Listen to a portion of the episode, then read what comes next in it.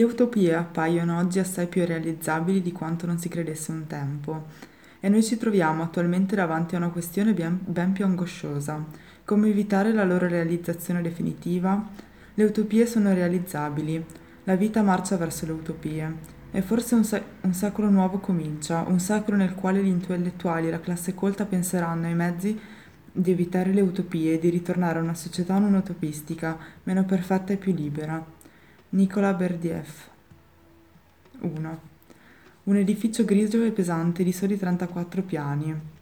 Sopra l'entrata principale le parole Centro di incubazione e di condizionamento di Londra Centrale e in uno stemma il motto dello Stato mondiale Comodità, identità, stabilità. L'enorme stanza al pian terreno era volta verso il nord, fredda, nonostante l'estate che sfolgorava al di là dei vetri, nonostante il caldo tropicale della stanza stessa.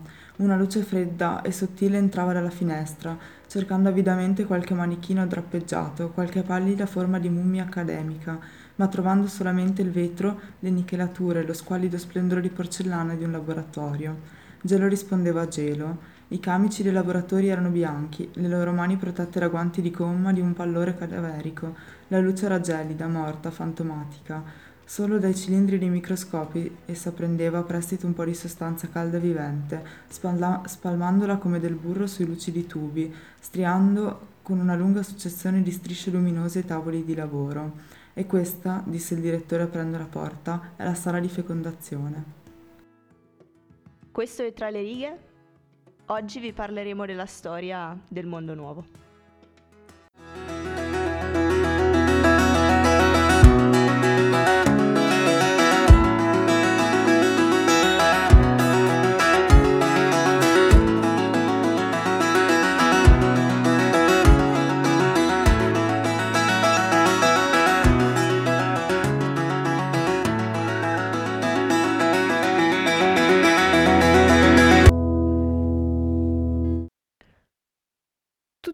Felici, tutti vivono condizionati e imparano fin dalla nascita a non desiderare altro se non quello che hanno e anzi in realtà imparano a desiderare e avere qualsiasi cosa sul momento perché quel, il mondo nuovo eh, gira intorno al capitalismo, gira intorno all'assenza di desideri perché sono tutti talmente abituati a soddisfarli nel momento in cui nascono che non sanno neanche più cosa vuol dire la sofferenza o l'attesa o l'amore o qualsiasi tipo di emozione che possa uscire dal, dalla matematica e dal matematico ordine che regola la società.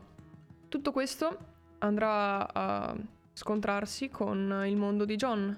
John che viene considerato dalla civiltà del mondo nuovo un selvaggio e che verrà riportato da Bernard Marx nella civiltà, se così vogliamo chiamarla. Ed è proprio da questo scontro tra questi due mondi che nascerà il libro di cui vi parliamo oggi.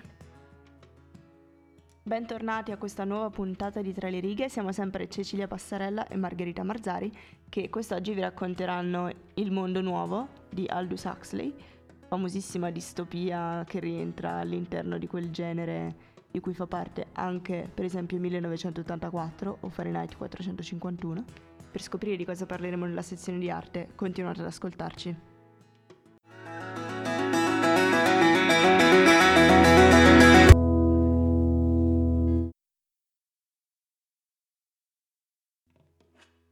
Allora, io direi che potremmo cominciare un pochino raccontando... Allora, beh, abbiamo già detto che è una distopia, abbiamo già detto il titolo del libro, che è Il mondo nuovo di Huxley, è il suo libro più famoso.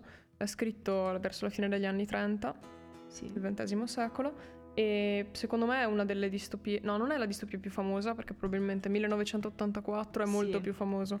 Però secondo me il mondo nuovo ehm, riassume meglio tutti gli aspetti della distopia. E non solo quello, ma viene presentato in maniera molto più scientifica. Sì, cioè anche, magari spieghiamo brevemente cosa è una distopia per sì. chi non lo sa. È praticamente il contrario di un'utopia. L'utopia rappresenta quindi il mondo perfetto, la distopia rappresenta la degenerazione del mondo perfetto. Esatto, diciamo che è un po' il, il corrispettivo negativo, che secondo me poi, ma queste sono considerazioni personali che possono essere condivise o non condivise, io sono dell'idea che tutte le, le utopie sono, siano distopie. Certo. Perché qualsiasi utopia ammazza l'identità, la personalità e quindi nel momento, cioè Quindi tutte le utopie vanno a degenerare in tutti i fattori negativi che poi portano, la portano a essere considerata distopia. Sì, diciamo la distopia, caratteristiche principali sono l'assenza di una morale, eh, l'assenza di principi, diciamo, basilari come possono essere appunto il principio della famiglia, ehm, quelli tradizionali che ricorrono all'interno di, di, ogni, di ogni civiltà, di ogni società, quindi anche per esempio la libertà personale, la libertà di pensiero e di espressione. Esattamente, diciamo che è proprio l'uccisione di qualsiasi tipo di individualità, perché non è controllabile. Se le masse sono controllabili e gestibili, l'individuo è sempre imprevedibile. Fatto sta che ovviamente queste masse non hanno la percezione di ciò, loro sono ehm, convinte di avere, di mm, poter usufruire appunto di, eh, di una morale, di libertà personali o di espressione o di libertà eh, semplicemente perché sono convinte di averle sebbene non le abbiano. E sì, tutto ciò ciò è un espediente esatto. del, dello Stato che, a, al quale sono sottoposte. La cosa peggiore di queste distopie secondo me è proprio il fatto che chi ci vive dentro è convinto di essere felice e che il mondo sia effettivamente perfetto. Quindi questo secondo me è proprio l'aspetto peggiore della distopia, perché uno, cioè, un individuo sta vivendo una delle condizioni peggiori in cui possa trovarsi l'essere umano, secondo senza me, rendersene conto. senza rendersene conto, anzi essendo convinto di essere felice di vivere in un mondo idilliaco, perfetto, in cui n- niente potrebbe andare meglio. Perché proprio questa convinzione, il fatto di pensare che niente si possa migliorare, quindi n- non cerchi di cambiare nulla. E tutto ciò è reso perfettamente anche in maniera appunto molto analitica all'interno del libro.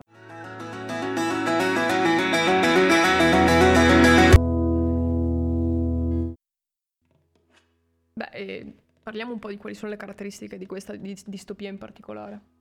Innanzitutto il libro si apre proprio facendo vedere come ci troviamo nell'anno 600 e qualcosa dopo Ford, perché non esiste un dio, esiste solamente Ford, che è appunto eh, l'inventore della macchina, conosciamo benissimo. E già questo ci fa capire quanto siano legati all'industrializzazione Esatto. e alla tecnica. Esatto. Eh, appunto è l'anno Ford, l'anno di Ford 632. Che inizia, l'anno zero è il 1906, quindi l'anno della, eh, della prima, pro- prima auto prodotta, e fa capire quindi come la produzione di qualsiasi cosa, ma davvero qualsiasi cosa sia in serie, come anche per esempio la produzione di esseri umani, perché gli esseri umani non nascono, ma sono prodotti in, vetri- in vetrino. Esatto, questa è, una delle parti del libro che mi ha sempre scioccato di più, proprio la descrizione di- del centro di fecondazione e di incubazione, che è appunto quello che avete sentito un pezzo anche nella, nel- di apertura, nella nostra lettura, all'inizio di puntata, in cui descrivono eh, la divisione in caste della società e dicono che la società per funzionare deve avere ehm, individui che fanno lavori di spessori e livelli differenti. Per esempio ci sono gli Alpha Plus, che sono gli individui scelti, tra virgolette, quindi quelli migliori che fanno i lavori migliori. E, e poi e arrivano fino agli Epsilon, che sono quelli scarti della società che fanno quei lavori che non richiedono nessuna abilità e nessun tipo di, eh, Di intelligenza, esatto, o di... Esatto, quindi... specializzazione. Quindi Esatto. sono proprio eh, le stesse persone a essere nate in un certo modo, che hanno seguito per tutto il corso della loro esistenza una ipnopedizzazione. Ho detto bene? Sì, penso di sì. Ipnopedia, quindi Esatto. ipnopedizzazione, ovvero un insegnamento che viene loro impartito nel sonno, che consiste in ripetizioni di frasi scelte che devono quindi costituire la- una morale, Sì. uno stile di vita delle, delle persone che, che- ascolta appunto questi, questi insegnamenti ipnopedici. Per esempio a tutte le caste viene insegnato che il mondo in cui vivono è un mondo felice, è un Esatto. mondo dove si vive bene. E il hanno motto di di- base è comunità, identità, stabilità. Quindi comunità, l'individuo non esiste, questo l'abbiamo appena detto. Identità, che però non è l'identità personale, ma è l'identità che ti viene assegnata. Esatto. Perché, appunto, abbiamo detto un individuo nasce già diviso in caste, nasce già con il lavoro e il destino scritti, nasce sterile, perché quasi tutti gli individui nascono steli- sterili, solamente una piccola percentuale, solamente di alcune caste, nasce con la possibilità di riprodursi, ma comunque la fecondazione avviene in vetrino. Assolutamente sì. Vengono infatti fatti degli esercizi detti maltusiani, che sono appunto esercizi di antifecondazione, vengono eh, riproposti, ripetuti ogni giorno. E poi il terzo, stabilità. Stabilità, quindi anche questo porta a non voler cambiare niente perché tutto è stabile, tutto è perfetto. Eh, La cosa però che io trovo sì. peggiore di questo condizionamento in caste è che è proprio una cosa indotta fisicamente, chimicamente. Nel senso che un individuo non nasce epsilon solo perché gli dicono tu sei epsilon. Perché da, allora tutti gli embrioni eh, fino a un certo punto subiscono lo stesso trattamento, poi vengono divisi. Quelli alfa plus e vengono mm, curati, tenuti bene con tutti gli agi, comfort, eccetera. Gli epsilon viene ridotta la quantità di ossigeno, viene ridotto il cibo, vengono tenuti a testa in giù, vengono fatti sviluppare in un ambiente sfavorevole che porta ad avere malfunzionamenti di tipo fisico. Sia fisici che intellettuali. Esatto. Che però, e, e quindi allo stesso modo li rendono adatti solamente per quel lavoro e mm, che non possono aspirare a niente di meglio. Ma il bello è che ogni casta è contenta di essere nata in quella casta, sia che tu sia nato Epsilon, sia che tu sia nato Alfa, sei felice di essere nato Epsilon se sei Epsilon, Alfa se sei Alfa. E non aspiri a diventare un qualcosa di più. Le caste sono ferme, non sono assolutamente mobili. Non esiste un passaggio di grado. No, per niente al mondo, ma proprio per... sia perché ehm, questo porterebbe a una modifica nella società difficile da gestire, sia perché gli individui, proprio per, que- per questa fase di condizionamento, arrivano a non desiderare mai un cambiamento di casta.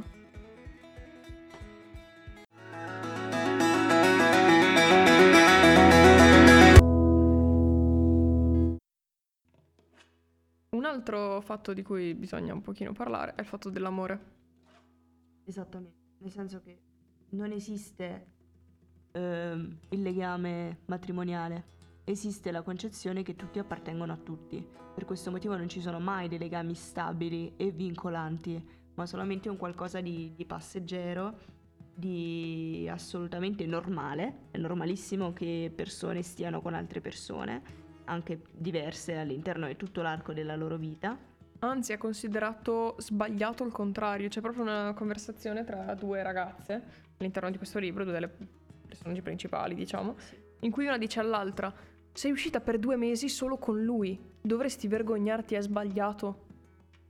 è divertente questa Sì, cosa. è assurdo perché mm, eh, si va a scontrare con quello che è la nostra concezione della cosa.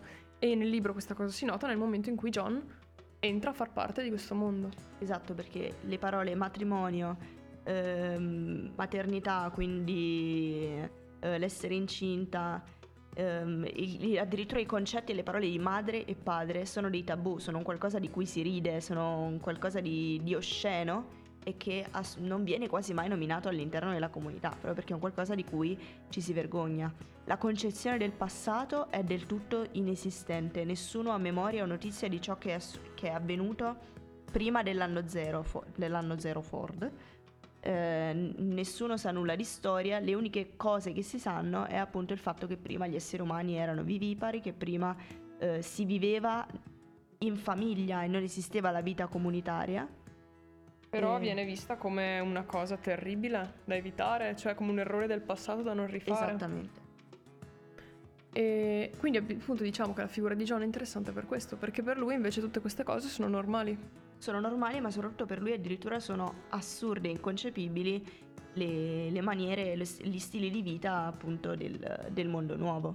Un'altra cosa che per lui è impossibile concepire è l'assunzione del soma, che è una sorta di droga sintetica che non, non dà alcun effetto collaterale e che permette diciamo di, di sviare dal, dal mondo temporale per entrare in una sorta di dimensione atemporale e eterna in cui vi è solamente benessere, felicità e, e tranquillità. Sì, viene utilizzato dalla società per eliminare qualsiasi tipo di mm, pensiero. Di pensiero negativo. No, esatto, di pensiero a prescindere, ma nel momento in cui uno può cominciare quasi a sentirsi triste, malinconico, ad avere qualche tipo di pensiero che lo distrae dall'essere felice, prende il soma perché da sempre è abituato così. Quindi la società incoraggia questa assunzione di droghe proprio perché rende gli individui controllabili. Esattamente, diciamo che se nel eh, 1984 esisteva il bispensiero, ovvero accorgersi da soli di star pensando a qualcosa di sbagliato e per questo rimodificarlo in qualcosa di giusto, ehm, l'equivalente del bispensiero all'interno del mondo nuovo è l'assunzione di droghe, del soma, che permette appunto di eh, liberarsi da qualsiasi pensiero negativo o pensiero in generale.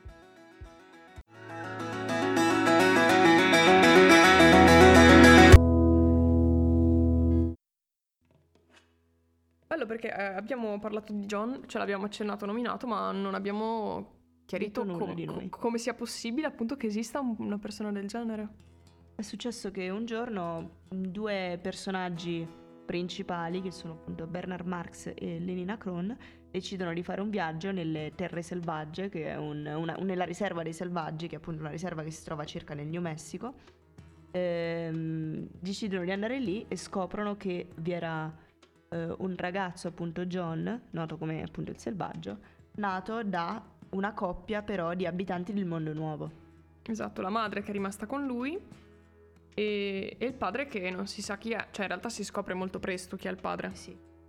Però che comunque è fuggito, non- è ritornato esatto. nel mondo nuovo, lui che ha avuto la possibilità, la mamma Linda semplicemente si è persa, si è ritrovata nella serva dei selvaggi e si Sì, è e ritrovata lui l'ha incinta. abbandonata proprio per il fatto che è incinta.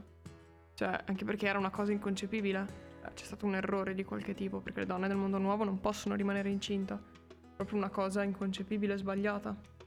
Quindi era una grande vergogna, lui ha preferito tornare nel mondo nuovo e dire si è persa. Esatto. Quindi lei è stata per dispersa per anni, morta, e invece ha vissuto in questo...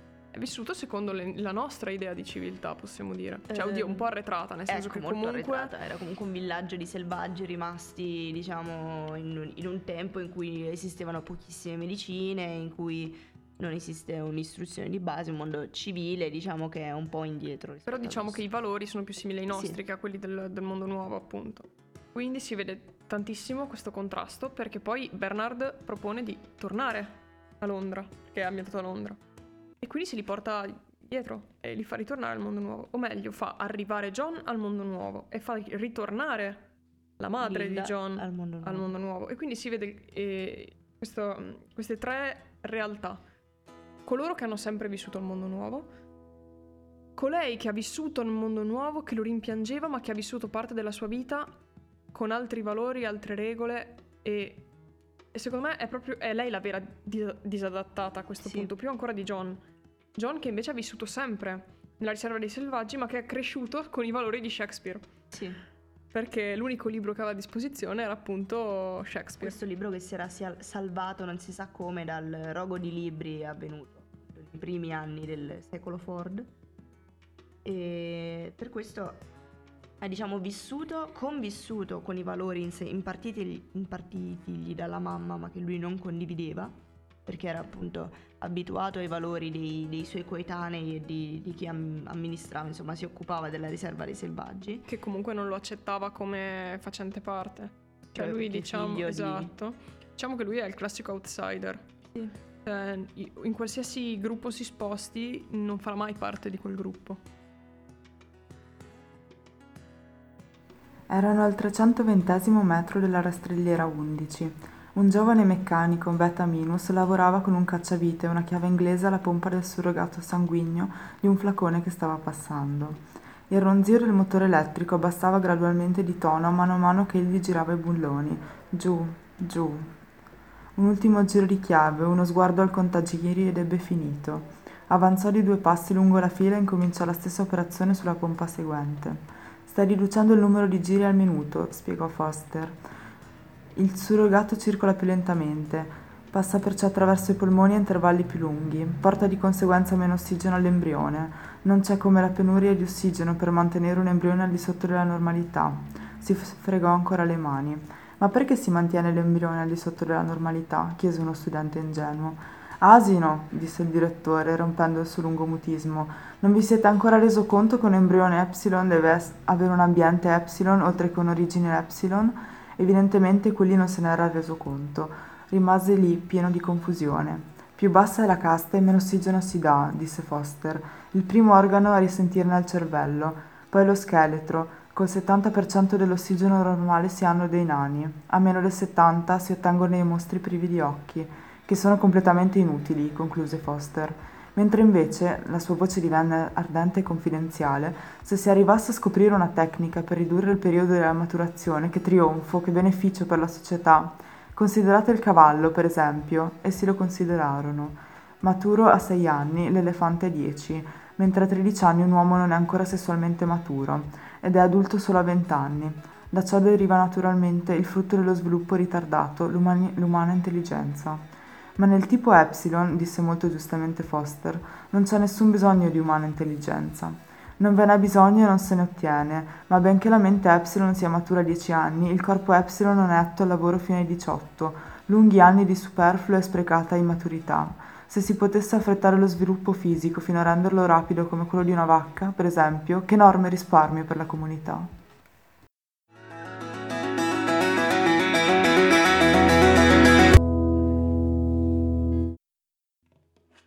Per quanto riguarda la sezione di arte, devo dire che non, non è stato facile trovare qualcosa. No, però comunque ci abbiamo messo poco.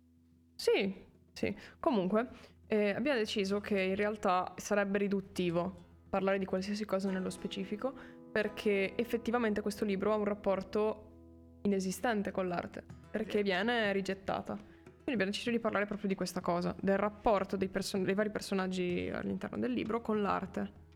Arte in- intesa in senso lato. Eh, allora, da, diciamo che dalla civiltà de- di base, la civiltà londinese del mondo nuovo, la nuova civiltà, l'arte viene considerata al pari della storia, una cosa da rigettare, una cosa che comunque suscita emozioni esatto. e che quindi va che quindi addormentata. Esatto, va eliminata. È inesistente. Di contrasto c'è però eh, appunto John, il protagonista, che si è avvicinato alla lettura di Shakespeare e che ora non può più farne a meno, infatti la cita più o meno in quasi ogni sua conversazione. E eh, lo stesso titolo del libro, Il mondo nuovo, è tratto da una citazione di Shakespeare. Eh, della, tempesta della, tempesta in particolare, esatto. E... In cui si parla appunto del mondo nuovo. Esattamente, mondo nuovo che eh, in realtà, ok, se parlando in italiano questa cosa no, non torna perché la citazione non è corretta. Perché la citazione è Brave New World. Esatto, appunto, che è il titolo originale. Che in italiano dovrebbe essere tradotto come l'eccellente mondo nuovo. Esattamente, e questa è la citazione tradotta è Com'è bello il genere umano, o mirabile e ignoto mondo, che è proprio qua al posto di o mirabile e ignoto mondo, che sarebbe O Brave New World che possiedi abitanti così piacevoli. Quindi è ovviamente intesa in senso ironico nel titolo certo. del libro. E perché appunto dice, cioè la traduzione letterale, se vogliamo riprendere la tempesta in maniera corretta, è dire, com- eh, sarebbe come intitolare il libro L'eccellente mondo. l'eccellente mondo.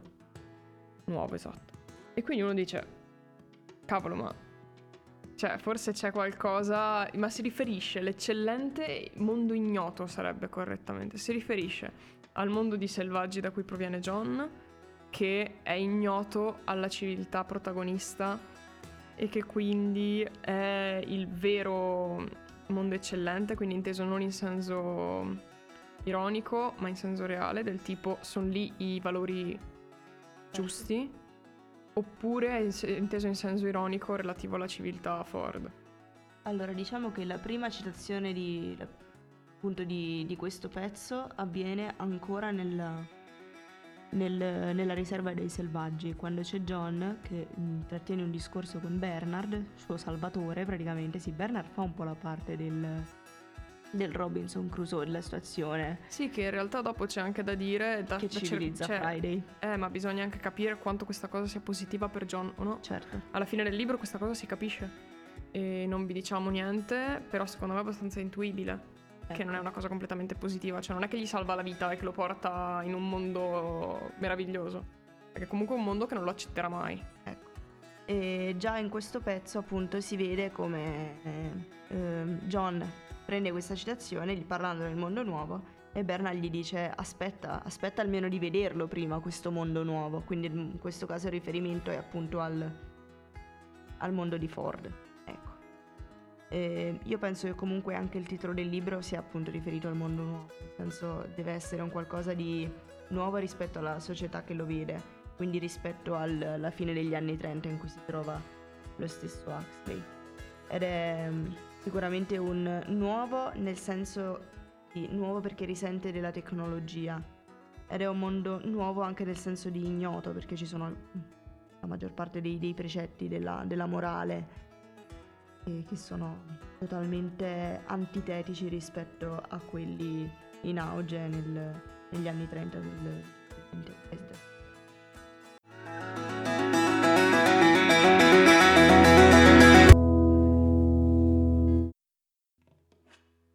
Tempesta è interessante come libro perché penso sia uno dei libri di Shakespeare più utilizzato in altri romanzi per citazioni o riferimenti come titoli, eccetera.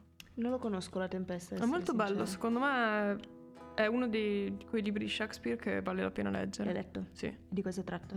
Eh, praticamente mh, Prospero è un, un re che viene praticamente esiliato insieme alla figlia su quest'isola e c'è Calibano che è un mostro che lui ha fatto suo servitore. Prospero è una specie di mago. Mm.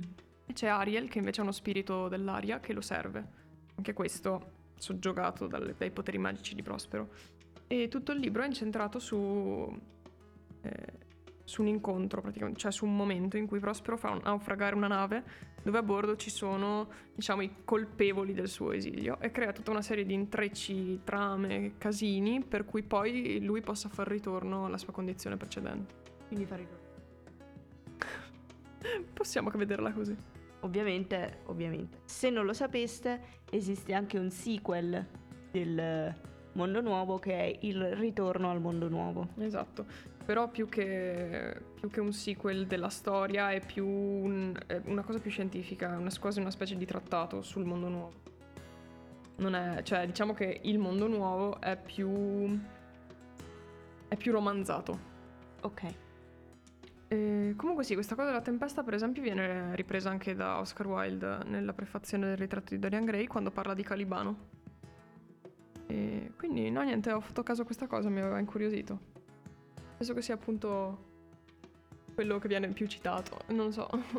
Beh, ce ne sono tantissimi super citati di Shakespeare, soprattutto perché anche in questo libro fa vedere come, come possa essere sempre attuale in qualsiasi periodo lo si legga. Alla fine era attuale negli anni 30 come lo è oggi, come lo era al tempo, un qualcosa veramente che trascende un po' il tempo. Dovremmo Sempre farla. attualissimo. Dovremmo farla una puntata sulla tempesta. Ma dovremmo fare una puntata su Shakespeare in generale. No, è me. troppo ampio, dobbiamo scegliere qualcosa. Vabbè, potremmo eliminare la parte di arte e fare una bella puntata su Shakespeare. Potrebbe. Leggendo un paio di cose, tanto comunque la maggior parte sono rappresentazioni teatrali, sono per Sì. lo più brevi, temi simili, quindi potrebbero, potremmo analizzare diversi temi da più punti di vista. Sì, queste praticamente sono le nostre Promesse. promesse che manterremo. arriverà una puntata su Shakespeare. Ehm, che dire della chiusura del, appunto del rapporto dell'arte del mondo nuovo? Eh, beh, questo direi, diciamo che è un elemento disturbante.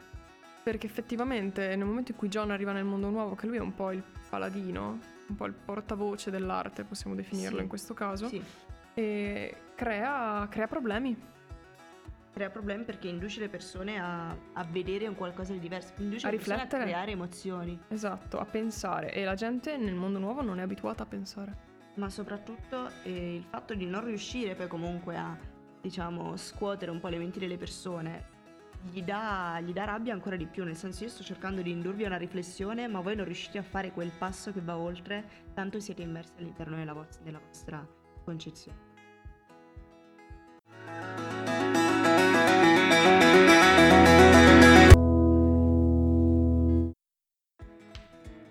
Giunti al termine di quest'altra puntata, per noi è un dolore doverci salutare, però vi diamo appuntamento alla prossima settimana con un altro libro. Che sarà Il passato è una terra straniera di Gianrico Carofiglio.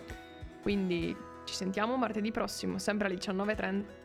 19? Sempre alle 19 su Samba Radio. Ciao! Ciao!